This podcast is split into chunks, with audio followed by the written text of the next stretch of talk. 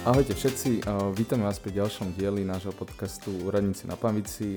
Tentokrát s veľmi zaujímavým človekom, ktorý radí ľuďom a ponajnovšom aj štátu, ako investovať, ako spravovať svoje úspory. V minulosti zakladal vlastnú výskumnú platformu na túto tému, ktorá sa volá Oranžová obálka a najnovšie teda plánu, pracuje na pláne obnovy, kde je zodpovedný za prípravu reforiem dôchodkového piliera. Ekonóm Ján Šebo, ahoj, vítej u nás. Ďakujem za, za pozvanie, ahojte chalani. Ahoj. Tak Matej spomenul viacero nejakých funkcií a pozícií, ktoré si mal, ale keďže náš podcast sa volá Úradníci na Panvici, tak nás teda najviac bude zaujímať tá časť, ktorú robíš vo verejnej správe, a to je teda pozícia v rámci plánu obnovy. A možno by sme začali takou otázkou, že keby si nám vedel tak v krátkosti povedať, že čo to vlastne presne znamená, respektíve čo presne tam robíš, pretože ten názov asi poznajú všetci, alebo teda veľmi veľa ľudí, že veľa sa o tom teraz diskutuje, len akoby ja som napríklad jedného dňa vlastne zistil, že ľudia na pláne obnovy, že vy priamo akoby netvoríte vlastne tie reformy, ale vlastne ste len dozorcovia, že tie reformy tvoria jednotlivé ministerstva a vy ste akoby dozorcovia toho. A to ma vlastne prekvapilo, lebo som žil trošku v niečom inom. Tak vedel by si nám možno tak bližšie povedať, že čo presne je tá tvoja, vaša úloha, že čo robíte? Ďakujem. No začnem možno tak, aby si to ľudia vedeli predstaviť. Ten plán obnovy je naozaj plán, je to dokument.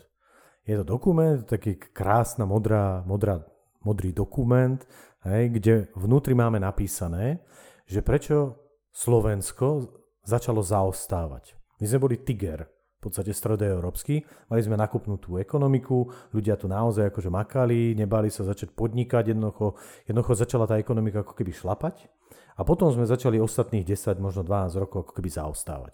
Takže v tom pláne je napísané, že prečo zaostávame a zároveň je napísané, že v ktorých oblastiach, a my to nazývame komponenty, v ktorých komponentoch, čo máme urobiť, aby sme naozaj zvýšili výkonnosť, alebo rozumej, životnú úroveň na Slovensku a vysporiadali sa s nejakými problémami, ktoré nás trápia. A tých komponentov je vlastne ako keby osemnásť a ja o, pracujem principiálne na tom komponente osemnásť, čo je posledný komponent a on je zameraný výlučne na tri reformy. Prvá reforma je dôchodková reforma, kde máme alebo chceme zlepšiť udržateľnosť nášho dôchodkového systému, alebo inak povedané, aby ste aj vy mladí mali dôveru v to, že keď vám niekto dnes sľubuje, že takto sa vypočítava dôchodok, tak on sa o tých tridsať štyridsať rokov, keď pôjdete do dôchodku, naozaj tak bude vypočítavať. Áno, prídeme aj k tomu, chceme sa spýtať, že či s tým môžeme rátať, takže to bude neskôr. No, tak moja úloha je v podstate ako keby... Ako si ty povedal, že robiť dozorcu? No nie. Komunikovať vlastne s tým ministerstvom, ktoré je vlastne ako keby odborne zodpovedné za prípravu legislatívneho návrhu aj všetkých analýz, ktoré povedú k tomu, že sa dosiahne tá reforma napísaná v tom pláne obnovy. Ten plán obnovy my sme si tu vnútri schválili ako na Slovensku a zároveň sme ho predložili Európskej komisii ako plán. Toto tu chceme robiť, pretože veríme, že to nám pomôže. To veríme, znamená, že je podložené dosť rozsiahlymi analýzami. Európska komisia povedala, áno, dostatočne ste preukázali, že v tých jednotlivých komponentoch naozaj to povedie k zlepšeniu situácie u vás na Slovensku a preto sme vám ochotní prispieť v rámci toho velikánskeho balíka, NGUčko, čo sa volá, alebo New Generation é ú, teda nejaká postpandemická pomoc, sme vám ochotní prispieť šiestimi miliardami na reformy a následne investície, ktorými sa naplňajú tie reformy. A ten plán samotný ste napísali vy, akože ty a, a tým v rámci tej časti, či to písali tie ministerstva? V tomto, takto, ja som na plán obnovy prišiel neskôr, až keď bol schválený. To znamená, že nemal som tú česť akože participovať na tak dobrom dokumente, ako naozaj je. A práve to, aký je kvalitný ten dokument, že sú tam správne pomenované problémy, správne navrhnuté riešenia, tak to ma v podstate aj zlákalo, že keď hľadali ľudí, aby sa tam pridali, tak to ma vlastne zlákalo, že nechám na chvíľočku akademickú a výskumníckú pozíciu a skúsim sa pridať do plánu obnovy. Ale písali to iní ľudia, iný tím, principiálne on bol na ministerstve financií a potom, v podstate tam je najsilnejšia dátová základňa a v podstate samozrejme, že spolupracovali s jednotlivými rezortami, pretože tí mali tiež takisto podklady, vedeli, čo chcú realizovať, pretože dlhodobo vidia nejaké ako keby problémy v tej svojej oblasti. Takže oni to spísali, dali to dokopy a tým, že nám to Európska komisia schválila a podporila nás tou sumou šesť miliárd, ktorú postupne máme možnosť čerpať, ako naplňame tie jednotlivé reformy, no tak my sme si to preniesli ako keby do praxe. Ľudia sa odčlenili z ministerstva financií, prešli priamo na úrad vlády, pretože tam sú tie najväčšie kontrolné inštitúcie viac menej pre, pre plnenie takýchto programov a vznikla tam sekcia plánu obnovy, alebo niekedy ju nazývame, že NIKA, Národná implementačná koordinačná agentúra. Čiže vy pracujete akoby, že na úrade vlády, alebo pre úrad vlády, ale ste v princípe zástupcovia Európskej komisie? A... Mm, nie, takto by som to neformuloval.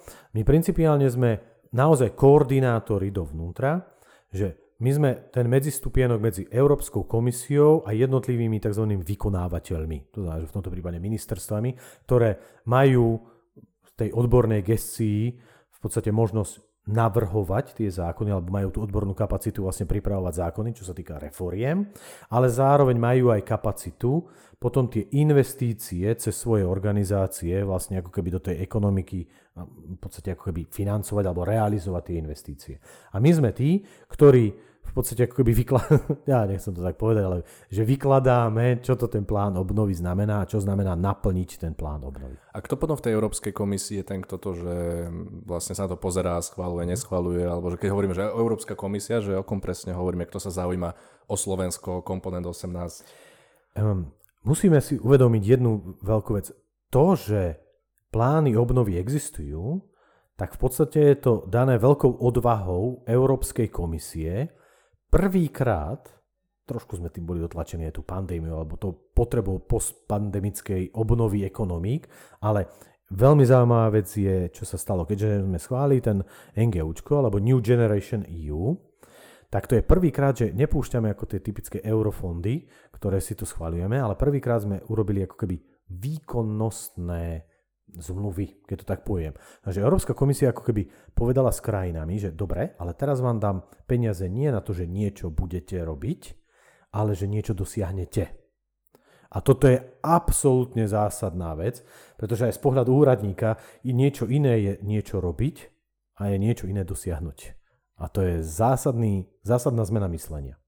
A aj z toho dôvodu, že práve na tento plán obnovy dostala Európska komisia mandát si prvýkrát vo svojom mene požičať peniaze. Doteraz to nemohla nikdy robiť. Doteraz Európska komisia je financovaná len z tzv. Vlastných zdrojov, teda zo zdrojov, ktoré sme povedali, že členské štáty jej pošlú. Ale teraz má možnosť si požičať, ináč povedané zadlžuje nás. Takže na oplátku chcela Európska komisia, dobre, ale peniaze vám pošlem iba vtedy, ak niečo naozaj dosiahnete. Nie, že niečo urobíte. Naozaj, že dosiahnete ten výsledok, ktorý je napísaný plánom. To je absolútne zásadná zmena paradigmy myslenia. Chápeme. A čiže že za kým prídeš v, te, za, v tej Európskej komisii, keby bol nejaký problém, alebo že kto tam je ten, mm-hmm. kto o tom rozhoduje? A vzniklo ten nový um, ako keby direktoriát, to DGčko, tak sa to nazýva, dé gé Recover. A v podstate tam sú ľudia, ktorí manažujú tie plány obnovy po celej Európe. Takže to sú tí ľudia, ktorí majú v podstate ako keby v Európskej komisii povinnosť kontrolovať, komunikovať s jedným styčným, s jednou styčnou inštitúciou, v našom prípade sme to my, ako keby NIKA, že akým spôsobom plníme tie plány, kde vidíme problémy, kde vidíme rizika, akým spôsobom tieto riziká chceme dovnútra preklenúť. Nie je všetko, akože to nie je zrovna prechádzka ružovou záhradou dostať do reality takéto veľmi ťažké reformy, na ktoré sme nemali odvahu desiatky rokov. Ty si teda spomenul, že nie si na tom pláne obnovy úplne od začiatku, uh, ale nedá mi teda sa nespýtať, že, že ako si tam vlastne dostal, lebo ako si popisoval ten dokument, aký, aký je významný pre Slovensko, že čo vlastne má riešiť a množstvo tých problémov naozaj sa u nás uh, dlhú dobu neriešilo. Uh, tak asi musíš byť naozaj dobrý v tom, čo robíš, uh, aby uh, si ťa slovenský štát najal, aby si reprezentoval naše záujmy, aby si teda dohľadal nad tým, že nejaká časť toho plánu obnovy sa naplní tak, ako má. Povedzme, že mňa najali, keď to tak poviem, akože dobre, použijeme tvoj výraz, že najali ma, Takže najali ma, aby som riešil a dohliadal dôchodkovú reformu, dohliadal nad implementáciu tej dôchodkovej reformy, a to je v tom komponente osemnásť, plus reformy verejných financií, kde v podstate my máme stále problém, že sme takí fiškálne nezodpovední. Ale je pravda, že keď hľadali takého človeka, tak oni chceli skôr akože byť juniora. Ale ja som povedal, že ako na univerzite trošku som potreboval ako keby aj trošku zmenu. Tak som povedal, že skúsim sa akože prihlásiť. Tak som sa prihlásil a povedal, že ako, ty by si sa pridal. Hovorím akože veľmi rád. Ako, poprvé prečítal som si ten plán obnovy.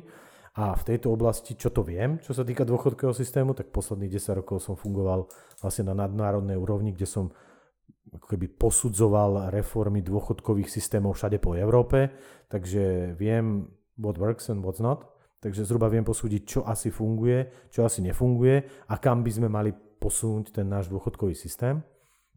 Takže ma, ja zmenia som sa trošku sám tam natisol. Takže si na nejaký že open call, akože na nejakú verejnú ponuku áno. reagoval. No, na, na áno, hľadali, hľadali, takže stále sa tam hľadajú akože niektoré jasne. Miesta. Ale principiálne som mal ísť na tohto ako keby projektového manažéra pre komponent osemnásť. A neskôr som dostal možnosť to rozšíriť a momentálne už som aj ako vlastne keby ekonómom na pláne obnovy. To znamená, že už pomáham aj vlastne pri nastavovaní tej aktualizácie alebo revízie plánu obnovy. Ty si teda popísal ako keby ten tvoj vzťah voči, voči Európskej komisie, voči ministerstvu, tak uh, sa te to spýtame tak úplne napriamo, že ako sa ti pracuje uh, s ministerstvom, si spokojný s tým, uh, počúvajú vás a, a uh, dá sa s nimi ako keby spolupracovať, alebo... Tak takže uh, Nika... alebo tá sekcia plánu obnovy, alebo tá Národná implementačná koordinačná agentúra, tam je spustu dosť mladých ľudí, ako ja to som jeden z najstarších, takže je tam veľmi mladých a zanietených ľudí, ktorí naozaj chápu, že ten plán obnovy a tie reformy a tie investície naozaj majú šancu výrazne pomôcť Slovenskej republike. To znamená, že áno, je to taká partia, je strašne dobre to vidieť po dlhom čase, že to je taká partia zanietených ľudí, ktorí spôsobili, akože toto dáme. Je to ťažké, ale dáme to. Každá spolupráca s ministerstvom musí byť na odbornej úrovni. To znamená, že keď niečo máme schválené v pláne obnovy a sme si to prijali, tak to je pre nás ako keby alfou a omegou, že toto musíme naplniť. Ministerstv, agenda ministerstva je ale o mnoho širšia. Podstata je to sklbiť tak, aby sa čo najskôr, alebo dá sa povedať, podľa toho harmonogramu, ktorý máme napísané v tom pláne obnovy, naplňali tie reformy. To znamená, že spolupracovať s tým ministerstvom, že áno, keď je to takto napísané, alebo takto pripravený zákon, áno, sú tam tie položky, alebo tie prvky, ktoré naplňajú ten plán obnovy a naopak, nie sú tam tie prvky, ktoré negujú tie reformy, ktoré sme prijali. A o tom je ten plán obnovy, alebo preto je ten plán obnovy zaujímavý a tá úloha Niky je veľmi dôležitá, pretože my nielen, že máme pomáhať naplňať tie reformy, ale zároveň strážiť, aby následnými zmenami zákonov nedošlo k negácii vlastne tých dosiahnutých reform. Áno, čiže tak by mal vyzerať ten vzťah, si to akoby popísal, ale teda ten obsah tvorí vlastne to ministerstvo, tie zákony a tak ďalej, takže um, je to, je to dobrá spolupráca, že darí sa vám akoby ich aj príjmeť k tomu, aby um, to robili, lebo akoby boli aj, hej, aj verejne rôzne debatované témy na nejakých, že, že už niečo bolo schválené v pláne obnovy, ale nejakí politici to začali spochybňovať, hej, alebo podobne, že ako sa vám spolupracuje? No to je presne tá vec, keď ideš, keď máme schválené plán obnovy, čo je principiálne pre nás alfou a omegou pre čerpanie prostriedkov, zároveň drvivá väčšina toho, čo je napísané v pláne obnovy, len je trošku širší, je aj tézovito napísaná v programovom vyhlásení vlády, tak musíš dostatočne rázne, intenzívne a zrozumiteľne komunikovať aj ministerstvom, aj predstaviteľom nejakých, nejakej politickej moci. To, že ale k tomu sme, tomuto sme sa zaviazali a podpísali sme nejakú zmluvu, tak teraz nemôžeme vykrikovať, že prostriedky chceme, ale nedoručíme ten výkon. Lebo re... tým pádom ako v podstate negujeme samých seba. A reagujú na to potom aj v adekvátnej kvalite? Že, že no? je to, čo produkujú akoby pre vás uh, dobre kvalitné? A ak sa spýtuješ priamo na ministerstvo práce, tak napríklad tam je veľmi korektná korektná spolupráca. Tam od začiatku bolo pochopené, že áno, toto sú tie podstatné veci, ktoré v pláne obnovy sú napísané, tak zrejme sa k nim dostaneme aj takýmto technickejším veciam. Alebo rovno môžem povedať, je tam napísané jednoznačne v rámci dôchodkovej reformy, musíme opätovne naviazať dôchodkový vek na strednú dĺžku dožitia dôchodcov. Nie mladých ľudí, ale dôchodcov. Druhé, musíme, keď chceme zmeniť ten tzv. Systém predčasného dôchodku, tak ho urobíme aktuársky férovo. To znamená, že nebudeme motivovať tým, na skorší odchod do dôchodku tým, že niekto zoberie viacej peňazí, tým, že pôjde predčasne do dôchodku. A potom v rámci tiež dôchodkovej reformy je, že konečne zavedieme, tak ako sa to má, pretože to v odporúčaniach O E C D a iných inštitúcií, že zavedieme predvolenú investičnú stratégiu pre sporiteľov v druhom pilieri, ktorí keď sa aktívne nevedia rozhodnúť, tak im je automaticky predvolená nejaká sporivá stratégia, ktorá zabezpečuje, že budú mať relatívne adekvátny dôchodok, dostatočne vysoký dôchodok a bezpečná, bezpečnú formu sporenia.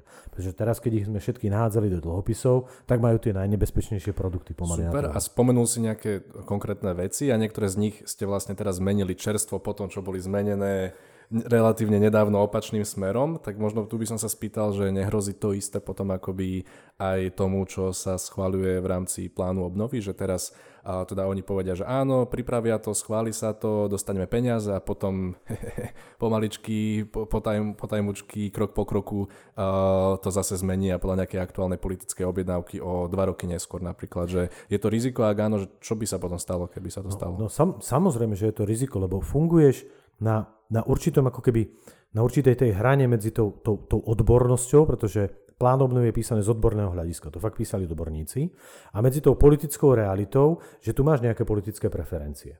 Takže ty si niekde na tom pomedzi a tvojou úlohou, alebo v podstate v tomto prípade našou úlohou, vlastne na NIKA, je, že v prípade, že tie reformy sú schválené, sú presadené, na základe nich sa realizujú investície a my sme ich vykázali Európskej komisii ako keby splnenú úlohu, a teda máme právo čerpať prostriedky za výkon, ktorý sme doručili, tak logika je, že sa musíme potom prehodiť do toho druhého režimu ako nejakých watchdogov, alebo v podstate ako keby strážcov tých reforiem, že áno, nebudú zvrátené. Takže áno, musíme upozorniť na to, že pozor, tento návrh zákona by negoval túto reformu a je neprípustná z pohľadu toho, že chceme udržať tú reformu.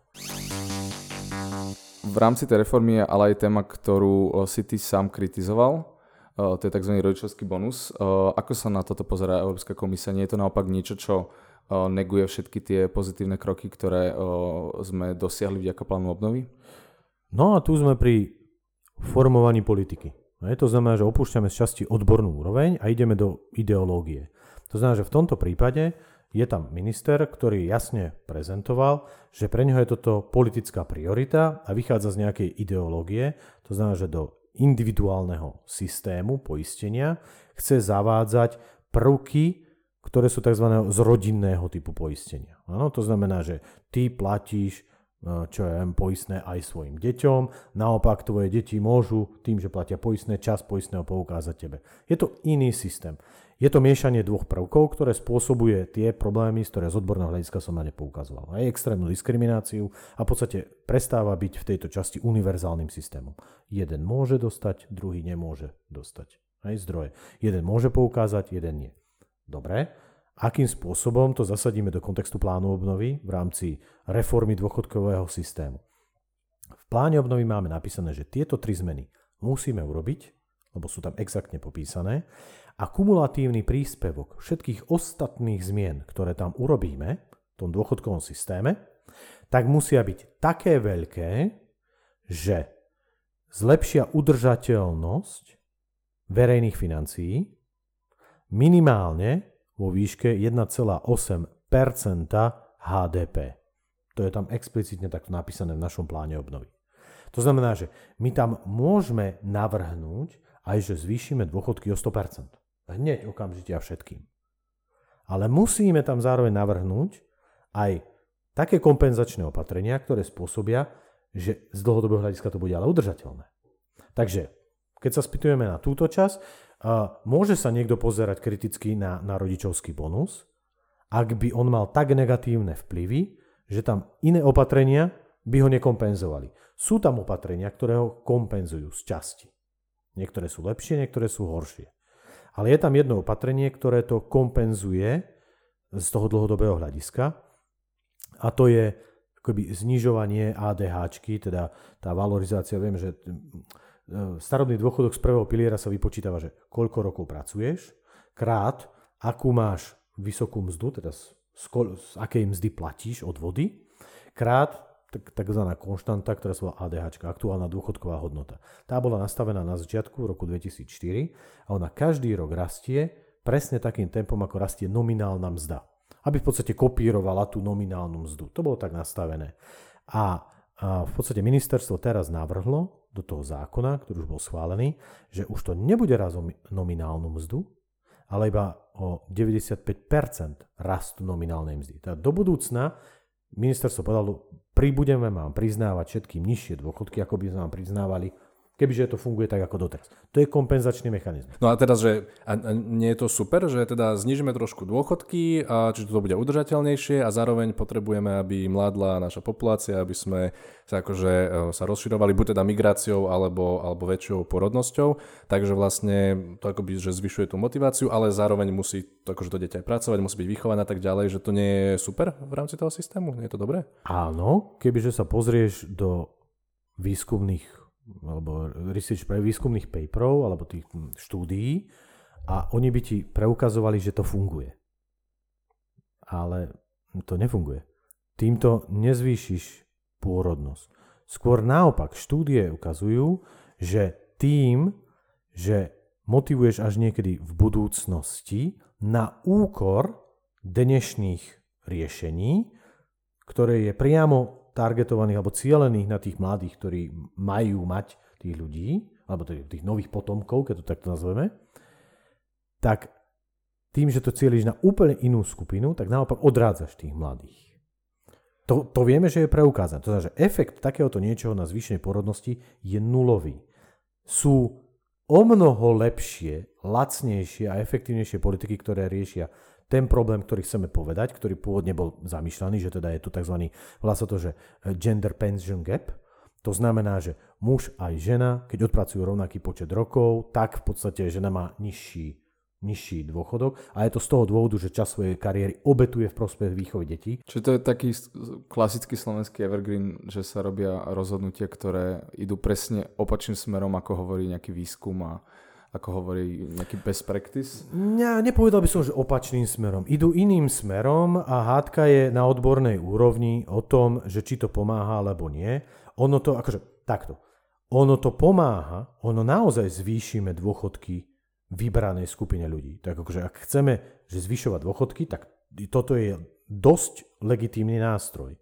Len keď ti predávam mačku, tak to nebudem vydávať za to, že ti predávam koňa, tak poviem rovno. Chcem ti predať koňa, nech sa páči, tak to vyzerá. Chápeme, veľmi pekne si to vysvetlil, ďakujeme a je to aj zaujímavá téma, ale nechceme sa baviť mm-hmm. samozrejme do hĺbky o, o, o konkrétne že rodičovskom bonuse. Ja by som sa možno spýtal, a vlastne to aj vychádza z toho, čo si teraz hovoril, že um, si je tvoj typ pozície pre teba dostatočne motivujúci v zmysle, že vlastne priamo neprodukuješ akoby tie, tie reformy, tie zákony, ale že vlastne stále iba niekoho akoby strážiš alebo pripomienkuješ, že nebolo by, nechýba ti, alebo nemáš taký ten tlak toho, že aj tým, že reálne odborne tie veci poznáš, že skôr, že tam prísť a pomôcť im to vytvoriť a vytvoriť to s nimi a že takto vlastne stále to niekomu musíš pripomienkovať a keď príde nejaký politík, tak uh, niečo tam ešte do toho zamieša iné a vy na to musíte reagovať, že ako sa t- z tohto pohľadu tak cítiš v tom. A už je to vlastne aj čo, desať mesiacov, čo si na, na, na danej pozícii, čiže aj dostatok času, možno nejaké zhodnotenie, že že ako sa v tom cítiš. No, toto je predstava, že to skreslené, že nedomotivuje. Práve, že naopak motivuje, lebo do... nemôžeš brať, že písanie zákona je v podstate tá jediná činnosť, ktorou vytváraš tú reformu.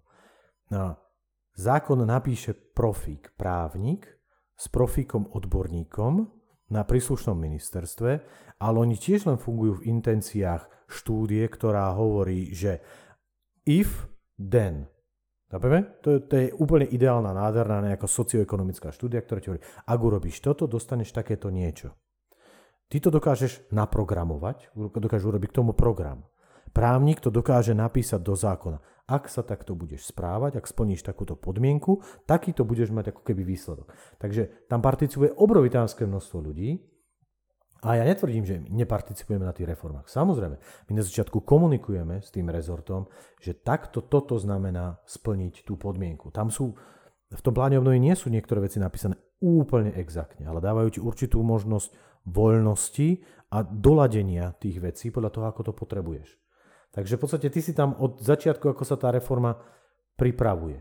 Rozprávaš sa s tými ľuďmi na odborných sekciách, s inými stakeholdermi z iných ministerstiev, ja neviem, v tomto prípade, ak sa bavíme o dôchodkovom, o dôchodkovej reforme, s Radou pre rozpočtovú zodpovednosť, s em bé eskou, s účastníkmi trhu, s dé es eskami, s dé dé eskami, so sociálnou poisťovňou, s ministerstvom financií. V podstate ako keby riešiš tie veci, zároveň s tými výskumníkmi si stále v kontakte na tých konferenciách.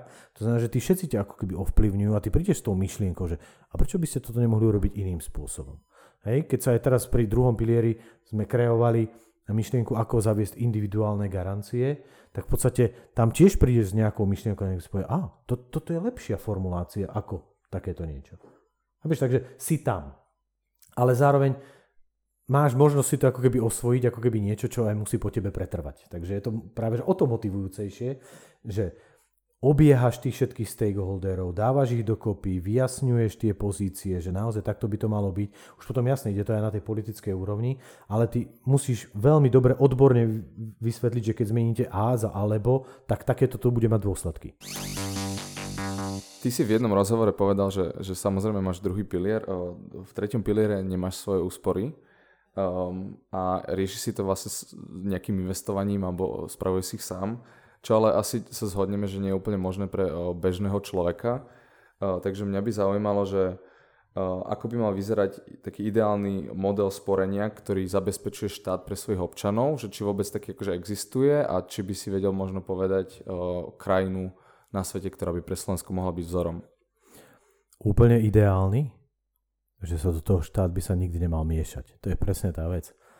Keď chceš mať dôchodok, tak ty si povedz, koľko si budeš odkladať, teda platiť samému sebe na dôchodku, keď nebudeš môcť predávať svoju ľudskú prácu na trhu, lebo už nebudeš vládať. To ale to je ut- utopistické, nie? Že, že je reálne toto očakávať, že to vždy bude vedieť sto percent populácie? Presne tak. Je to absolútna utopia a práve preto potrebujeme vzory. Otázka znie, má štát nahrádzať naše rozhodnutia alebo má ísť vzorom? A toto je, toto je veľmi podstatná ideologická otázka, na základe ktorej ty ideš definovať stavbu dôchodkového systému. Lebo ak ty ideš to postaviť na tom, že má, má byť vzorom, tým pádom ty musíš ako štát postaviť ideálny dôchodkový systém, alebo tzv. dokonalý. Alebo, to neexistuje, volá sa, že, good, že dobrý dôchodkový systém. A v tom systéme povieš, ak nie inak, tak takto. No, a vtedy ideš vzorom. Ak sa ty nerozhodneš inak, tak ideš podľa tohto modelu. Čiže dať akoby ľuďom možnosť, nech si vyberú, že to, toto je nejaký, nejaký default, prednadstavená akoby investičná stratégia, o ktorej si už hovoril, ale ak máte chuť, máte na to priestor, máte na to kapacitu, tak akože kľudne si robte s tými svojimi úsporami, čo chcete. Wow, a sme tam. Na jednej strane dávame slobodu tým ľuďom rozhodnúť sa inak, ale, chápeš, ty ich zároveň ukotvuješ, že to inak, ako sa rozhodnem, vždy budeš porovnávať voči tomu, čo postavil štát. Nepostavil to sakra trošku lepšie? A chápeš, že už automaticky si ukotvený voči tomu, že, to, že máš voči čomu porovnávať. Je moje rozhodnutie lepšie, ako to je, ktoré je prednastavené? A niekedy ten default je naozaj ťažké akože pobiť, keď je urobený dobre. A to sa volá, že good design, alebo dobrý dizajn dôchodkového systému. A o tomto sa chceme baviť. Čiže vieš nejako veľmi jednoducho, krátko a laicky povedať, že čo, nám, čo by sa muselo zmeniť v našom systéme, alebo že tak iba z mm-hmm. takých tých hrubých, akože kľúčových vlastností, že čo by bolo inak, aby toto spĺňalo. Mm-hmm, jasné. Je to veľmi jednoduché, len to musíte trošku ako keby nehať si tú myseľ otvorenú a nebyť zabitý v tom, že my máme historické nejaké záväzky, zo ktorých sa nemôžeme vyviazať. Nemôžeme prestať prispievať našim rodičom a starým rodičom, to, že to vieme. Hej? Takže staviame ho na princípe, že nepoškod svoju babku. To je základný princíp, princíp ako keby robenia reforiem dôchodkových. Priznané práva nesmieš odňať. Hotovo. Takže otvoríte si myseľ a idete si postaviť dôchodkový systém. Začneme s tým, že sa ťa ako štát spýtam, a koľko by si na dôchodku chcel mať? To je prvá vec. Nastavujem cieľ, nie sporenia, cieľ, dôchod, koľko mi má dôchodkový systém dať, keď vymením, keď ukončím uh, príjem z mojej práce. Ano? A ja ho musím nahradiť tým, že buď mi to niekto iný bude prispievať, teda niekoho iného s daním, alebo si za tú dobu musím vybudovať dostatočný kapitál, z ktorého si sám budem teda financovať. To sú akože dva základné systémy. Jeden je poistný, druhý je sporivý, ano? Alebo investičný. Obidva využívajú investičné nástroje, ale jeden hovoríme poistný, teda to riziko prenášam na niekoho iného, a druhý je sporivý, to riziko je na mne. Ano? Dobre, takže toto je základná otázka. A koľko chcete mať na dôchodku? Máme tu v našom dôchodkovom systéme vybudovanú vybudovaný prvok, ktorý by sa vás toto spýtal, vy nemáte ani šajnu, koľko dostanete na dôchodku. Tak ako chcete tvoriť svoje vlastné rozhodnutia a ako ja mám dizajnovať dobrý dôchodkový systém, keď nepoznám základnú otázku, koľko na dôchodku chcete. A sme skončili. A preto môžeme zabudnúť na akékoľvek ďalšie debaty, pretože u nás na Slovensku nemáme vyriešenú túto základnú otázku. A je teda nejaká krajina, kde to majú vyriešené a ako to tam vyzerá? No, nahrádza sa to. Nahrádza sa to, že čo je taká že optimálna hranica. Optimálna hranica je sedemdesiat percent. Ináč povedané, väčšina ľudí si hovorí, že na dôchodku mám dosť, keď môj dôchodok je taký vysoký, ako moja čistá mzda. Hej? Alebo ináč povedané sedemdesiat percent z hrubej mzdy. Tak preto sa dáva, že sedemdesiat, sedemdesiat percent na miera náhrady príjmu je taký zlatý grál. No dobre, tak si ho tak dajme, tak si ho hodíme do nášho systému, bác, a je tam sedemdesiat. Znova sa vás spýtam, a koľko dostanete z povinného systému, z prvého piliera? Ani to nikto nevie. A znova sme skončili, lebo, lebo sa snažíme stavať dôchodkový systém od začiatku, on sa má stavať od konca. Koľko tomu dôchodcovi máme dať? Tak sa dizajnuje systém. Ale zároveň musím povedať, niekto, kto má veľmi maličkú mzdu, povedzme na minimálnej mzde, je celý život, tak pre neho, keby dosiahol šesťdesiat percent, tak je veľmi nízko, je na, ešte pod úrovňou životného minima. Čiže mu musíme prispievať ostatní a to je vlastne ten prvý pilier? To je, nemusí to byť akože len prvý pilier, ale musí tam byť nejaký prvok solidarity. No, tento potrebuje nie sedemdesiat percent alebo šesťdesiatpäť percent mieru náhradu, ale sto percent. Hej, aby sa dostal, že nejaký minimálny dochod, dobre, musím postaviť nultý pilier. Ak dostatočne dlho, bez hľadu koľko, ale dostatočne dlho prispievaš, si, si hodným členom, aby si zo spoločného balíka máš nárok na vyššiu časť, ako, ako ti prináleží, pretože chceme, aby sme zabezpečili ti nielen adekvátny príjem, ale aspoň nejaké to životné minimum, pretože tých šesťdesiatpäť percent z toho malého, čo si prispel, by bolo veľmi maličké a ostal by si dosť chudobný. Takže toto máš ten druhý, akože môžem naskladať nultým pilierom, zatiahneme to všetci z daní, priebežným pilierom zabezpečíme solidaritu, ako my tu máme určitú mieru solidarity, alebo to zabezpečíme minimálnym prerozdeľovaním na akumulovaného kapitálu. Príklad. Dlhodobá výnosnosť tohto fondu je šesť percent. Prvé dve percentá idú do spoločnej kasy, ktorá sa rozdeľuje solidárne, štyri percentá sa rozdeľuje individuálne. Defined ambition, tak ako to majú v Holandsku. Tých, tých schém je neskutočne veľa. Môžeme hrať sa tu, dizajnovať, čo len chceme. Podstata je, že najskôr si potrebujeme odpovedať, aký cieľ chceme dosiahnuť. Lebo z toho ti už dokážem potom poskladať, čo potrebujeme. No, je to komplikovaná otázka na rámec nášho podcastu. Ale no a práve, práve, práve za... preto príde politik do toho, do toho systému a on ti to povie, no ale ja chcem týmto zobrať a týmto pridať. No, jasné, že je tam legitímna otázka. Prečo? Veď tým boli už nejako priznané práva. Oni žili v nejakom systéme s vedomím, že keď toľko to si prispiejem, toľko to budem mať. A niekto vám to zrazu začne prehadzovať, tak vy si povedal, tak na čo tam prispievam, keď nebudú platiť tie naakumulované práva. A to je degradácia toho systému, pretože v podstate priznané práva mením. Preto, preto ja viem, že politici sa strašne radi hrajú s dôchodkovým systémom, ale má to veľmi negatívne účinky na ochotu platiť. Preto sa zmeny v dôchodkovom systéme robia obgeneračne. Teraz zavediem zmenu, ale dotkne sa vás o tridsať štyridsať rokov. Ja by som uzavrel túto sekciu um, otázkou, ktorá vychádza z tej tvojej poslednej odpovede um, a ktorá podľa mňa je veľmi relevantná nielen um, pre akože mladých ľudí, ale ľudí vo všeobecnosti, keď sa pozerajú na to, koľko politických zásahov je v tom systéme, že či vôbec ľudia sa môžu do budúcna spoľahnúť, že budú mať nejaké dôchodky. Keď zoberieme nejaký, nejaký model ľudí možno v našom veku.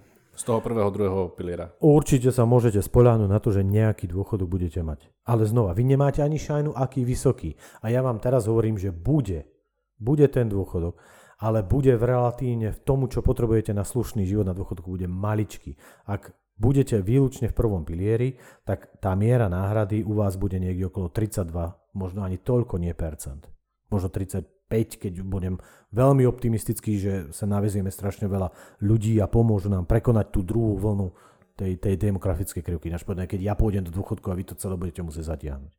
Takže práve preto. A predstav si, že teraz zarábaš si zvyknutý na tisíc eurový, tisíc eurový čistý príjem a na dôchodku dostaneš že štyristovky. Vy, vy si než predstaviť, aký je to okamžitý prepad tej životnej úrovne. Ale ty vieš, že už sa z toho nemáš šancu vymaniť. To nie je tak, že no dobre, tak pôjdem znova pracovať. No, no nepôjdeš, už si starý. Niečo ešte môžeš potiahnuť pár rokov, ale jednoducho, chápeš, že, že jednoducho tam, tam nemáš už tie možnosti, ako máš ako teraz dvadsaťpäť tridsať ročný človek, bude, no to keď nebudem robiť tu, tak si rok dám pauzičku a potom poďme robiť niečo iné, alebo niečo iné. Poučím sa, poďme robiť niečo iné. To znamená, že my potrebujeme naraz riešiť, aby tí ľudia boli zamestnateľní, alebo vôbec mali príležitosti si zarobiť, aj keď sú starší. To znamená, že ten, ten typ práce, aby bol prívetí, aby sme ich vťahovali späť do tej, do tej ekonomiky, aby produkovali tie hodnoty, ale zároveň, aby mali tú istotu, že aj keď už naozaj nevládzem, tak je to stále dosť, aby som slušne žil. No a toto ale štát nehovorí, že pokiaľ budete mať iba prvý, druhý pilier, tak potom budete mať tridsať percent zo svojho platu a že musíte si investovať, aby ste vedeli nejako prežiť, či? No a toto je ten neduch dizajnovania dobrého dôchodkového systému. Keď sa mlátite, že či bolo najskôr vajce alebo sliepka, tak zistíte, že kurník je prázdny. Lebo sa hráte o tom, že je lepší prvý pilier, druhý pilier, ako máme nastaviť prvý pilier, ako máme nastaviť druhý pilier. A keď sa na to povie, ale to je málo. To je málo, to vám nebude dosť. Poďme sa už baviť o treťom pilieri, ako zlepšiť tieto zamestnanecké schémy tu. Však tu je minimum ľudí, ktorí je v treťom pilieri, pretože ho máme tak neatraktívny. Ostatné krajiny, akože tam, tam je to raj na sporenie si v takomto do- dobrovoľnom systéme. My úplne degradujeme. Teraz prichádzajú tie paneurópske dôchodkové schémy, ktoré sú v podstate pre týchto freelancerov. A ja mám strašne rád život, dva mesiace na Majorke, potom si idem popracovať, čak cez net dokážete pracovať, aj písať knihu dokážete, aj vyučovať dokonca dokážete online. O desať rokov to bude úplne bežná vec. Prečo by ste nemohli žiť v Španielsku, vo Fínsku, zarábať v Estónsku, vybehnúť si s kamošmi na pivo v Maďarsku a podať si daňové priznanie z príjmov na Slovensku? To, a pre t- Takto musíme rozmýšľať. Toto je tá budúcnosť, ale aj dôchodkové systémy na to musia reagovať. Prečo väčšina Nemcov, keď dosiahne dôchodok, tak ide žiť do lacnejších krajín? Lebo tak majú relatívne vyššiu životnú úroveň. Ja som povedal síce už dve otázky dozadu, že posledná, ale teraz naozaj posledná. Vrátime sa uh, úplne na začiatok k tomu plánu obnovy, že, že veľa, veľká časť tejto témy, ktorú si uh, popisoval, uh, stojí na finančnej gramotnosti ľudí. A teda asi z každého jedného výskumu, ktorý bol robený na túto tému na Slovensku, vyplýva, že tá finančná gramotnosť priemerného Slováka je že katastrofálna. Prečo toto nebolo zaradené do plánu obnovy, alebo že rozmýšľali ste nad tým, ako zlepšiť tie verejné financie aj z tohto aspektu, možno takého akože vzdelávacieho? Um, môžem ti odpovedať trošku inak. Všetci sa na nás ako na plán obnovy pozerajú ako na spasenie. Pretože to je fakt akože perfektne napísaný plán, ktorý keď uchopíš, tak každý ho dokáže čítať, dokáže tomu chápať, čo máme robiť. Tak ti to poviem. Za šesť rokov máme k dispozícii ako plán obnovy šesť miliárd. Za to isté obdobie je tu ale okolo dvadsať miliárd eurofondov a za to isté obdobie je tu viac ako dvesto miliárd národných zdrojov. A vy chcete od nás, aby sme za šesť miliárd vyriešili všetko. OK, tam sú fakt schopní ľudia. Je pravda, že politici k tomu musia prispievať, ale nemôžeš chcieť od plánu obnovy, aby vyriešil všetko. A áno, absolútne chápem. Ale finančnú gramotnosť musíš začínať učením spra- kladenia správnych otázok. My na Slovensku nekladieme správne otázky. Pretože ak by sme ľudí učili, nemyslím deti, tie kladú veľmi dobré otázky, dospelí majú nízku finančnú gramotnosť, pretože nie sú naučení spra- klásť správne otázky, čo sa týka finančných produktov. My na Slovensku nie sme ale naučení klásť základnú otázku. A čo tie za tie moje dane dostanem? Ak začneme túto otázku klásť, zvýši sa finančná gramotnosť. Ver mi. Ty si spomínal, že sa teda venuješ na univerzite ekonomickému výskumu. Mňa by zaujímalo, že čo je taký výstup práce tvojej? Je to nejaká analýza alebo, alebo nejaká štúdia? A, a potom, že, že, že akej forme výskumu sa venuješ v tejto téme finančnej? Uh-huh. Čo vlastne robí taký výskumník na univerzite? Ja. To predstaviť? Robí výskum, robí vedu. A aby som to rozmenil na také akože reálne veci, takže buď robíš základný alebo aplikovaný výskum. A poďme najskôr na ten základný, lebo ten sa akože že vraj cení. A ja mám trošku iný pohľad, lebo ja som fungoval v štátoch a tam som sa naučil tomu aplikovanému výskumu. Ale poďme na ten základný výskum. Ten základný výskum je, že skúmaš základné vzťahy medzi, medzi dvomi a viacerými prvkami v systéme, kdekoľvek. Môžeš to povedať v fyzike, môžeš to robiť v psychológii, kdekoľvek. Podstatou je, že tieto svoje poznatky publikuješ. Ináč povedané, overuješ si to pred inou akademickou výskumnou obcou. Prečo? Práve preto, aby si ťa potom nejaký blázon, Ján Šebo, v rámci prípravy nejakej politiky, treba sociálnej politiky alebo daňovej politiky, všimol tvoj výskum a povedal, ten preskúmal, tento tu človek preskúmal vzťah medzi týmto a týmto. A ak toto dokážeme urobiť, a u nás na Slovensku sa to dá relatívne ľahko, tak dostaneme tieto výsledky. To je základný výskum. Ja mám radšej aplikovaný výskum, pretože to je o mnoho krajšia a väčšia divočina, pretože si priamej interakcii s tými ľuďmi, čo je na ministerstvách, na analytických jednotách, ľuďmi z praxe, vo firmách. A oni ti povedia, my nechceme, aby, skúmal, aby si skúmal vzťah medzi týmito dvomi alebo desiatimi vecami. My chceme, aby si nám vyriešil tento konkrétny problém. A ty musíš mať načítané strašne veľa štúdií, že títo to skúšali takto, to nefungovalo, títo to skúšali takto, ale nemali tam tie poznatky, ktoré my tu máme, tak toto si zoberiem sem a idem to vyskúšať a rovno to aplikuješ na konkrétnych dátach, na riešení konkrétneho problému. Takto vznikla u nás Oranžová obálka. To bolo riešenie konkrétneho problému, pretože chodili za tebou ľudia a dávali ti furt takú istú otázku. A som na tom dobre a koľko si mám sporiť? A takto mám dobre nastavené dôchodkové sporenie, to sú jednoduché aplikačné otázky, alebo otázky aplikovaného výskumu. A ty, aby si na ne nemusel konštantne odpovedať, keďže každý výskumník je a priori lenivý, tak si na to vytvoríš systém. A to je, apliko- to je výsledkom aplikovaného výskumu. Buď vytvoríš systém, nejaký soft, urobíš nejaký model, alebo v rámci toho základného, základného systému odpublikuješ tie výsledky a dáš ich tej, tej výskumnej obci, tuto sú moje dáta, takto som postupoval, z bodu A som sa dostal do bodu B, týmito nástrojmi, tento funguje, tento nefunguje. Obrovská téma, kvalita školstva na Slovensku. Ty teda pôsobíš na univerzite Mateja Bela. Ako to na teba vplyva? Ty si aj spomenul na začiatku, že si potrebovala nejakú zmenu, aj preto si zobral ten, tú pozíciu na pláne obnovy.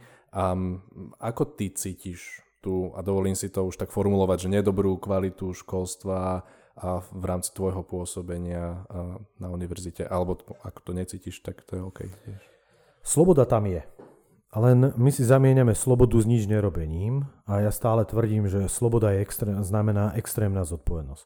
To znamená, keď chceš mať kvalitné školstvo, musíš podať veľmi kvalitný výkon pre študentov a to sa rovná zodpovednosti, že od nich to musíš vyžiadať späť.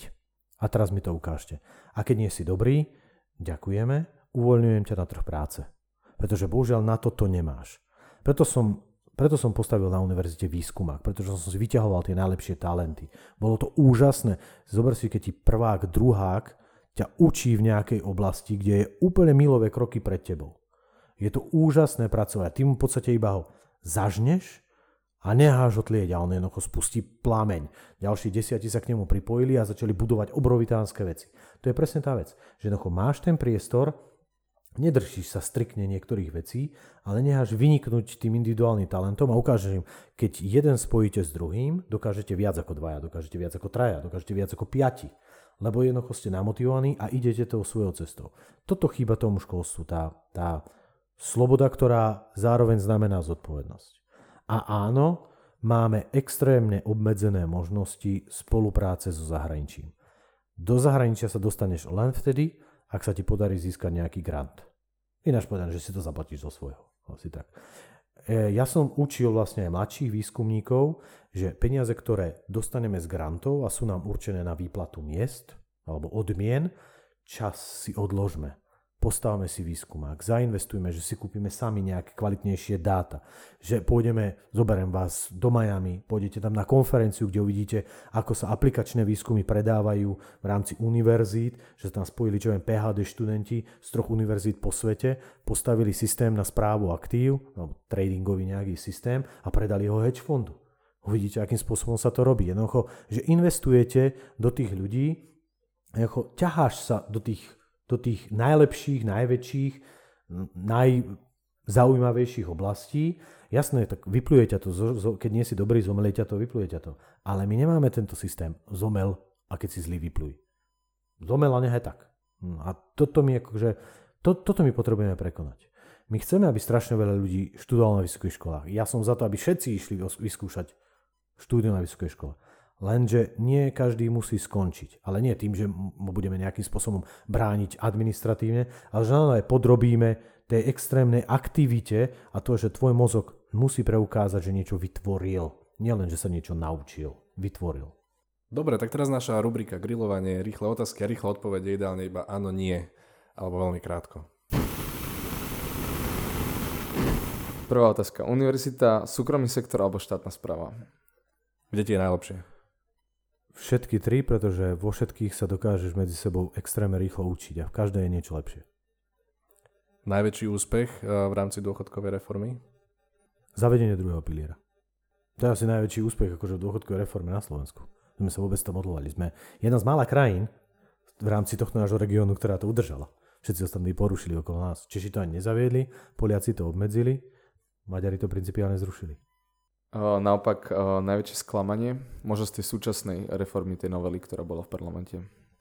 Uh, tá je pozitívna. Akože to hodnotím pozitívne. Sú tam akože niektoré prvky, kde som kritický, ale to hodnotím veľmi pozitívne. Najväčšie sklamanie je reforma v dvetisícdvanásť, keď sme prehádzali ľudí do, do dlhopisových fondov. To, bol, to, to je hrozné. To si ani neodpustím, že vtedy som nekričal viacej. Akú známku by si dal slovenskému dôchodkovému systému? tri. To nie je až také hrozné, nie? Či? No nie, hrozné sú to mnoho horšie systémy. A tri plus alebo tri minus? tri minus, tri minus, tri minus. Zas nebudeme, nebudeme asi, akože, treba akože pochváliť, ale nie zas tak veľmi. A vedel by si nám odporučiť nejakú o, knihu alebo nejaký film o, ku, o, k téme, ktoré sme, o ktorej sme sa dnes rozprávali? Možno z iného súdka, ale určite áno. Pre pochopenie zložitosti dôchodkové reformy si pozrime Sloan. A pre pochopenie, akým spôsobom si správovať sám úspory, hoď aj na dôchodok, tak si prečítaj od Tortoriela Quantitative Strategies for Seeking Alpha. Určite si prečítame, ďakujeme. Dobre, tak ďakujeme ti pekne, že si prišiel do našho podcastu. Bola to veľmi zaujímavá, aj keď časťami komplikovaná diskusia, alebo teda komplexná, ale tak je to veľmi náročná a komplexná téma, ktorú, ktorú riešiš a možno aj preto je veľa tých rozhodnutí takých kontroverzných, lebo vlastne veľa ľudí tomu nerozumie. No, nie je úplne zjavné, alebo nedokážeš hneď vidieť tie dôsledky. Ja som zástancom rodičovského bonusu. Ja som obrovským zástancom zrušenia individualizovaných systémov a vytvorenia rodinných. Ale to sa robí inak. Ja som strašným zástancom toho. Ja by som to chcel vidieť, aby rodina mala jeden svoj budget, kde sa toho nemôže dotknúť, kde prispievajú všetci a sú presne definované životné situácie, kedy môže tá rodina siahnuť. Tak ďakujeme ti pekne, že si prišiel do nášho podcastu a že si sa pokusil nám vysvetliť aj časti tejto veľmi komplikovanej témy. A my nahrávame v MIBE, Metropolitnom inštitúte Bratislavy, takže ďakujeme aj im. Zrovna naši priatelia z MIBu nedávno vyhrali aj cenu César, patron architektúry, takže tomu im gratulujeme a tešíme sa teda, že, že tu môžeme nahrávať. Takže ďakujem pekne a pekný deň všetkým. Ďakujem za pozvanie a pokračujte, akože robíte to fakt super a myslím, že tento formát má veľmi veľkú šancu na úspech. Ďakujem pekne a my sa počujeme ku ďalším dielom.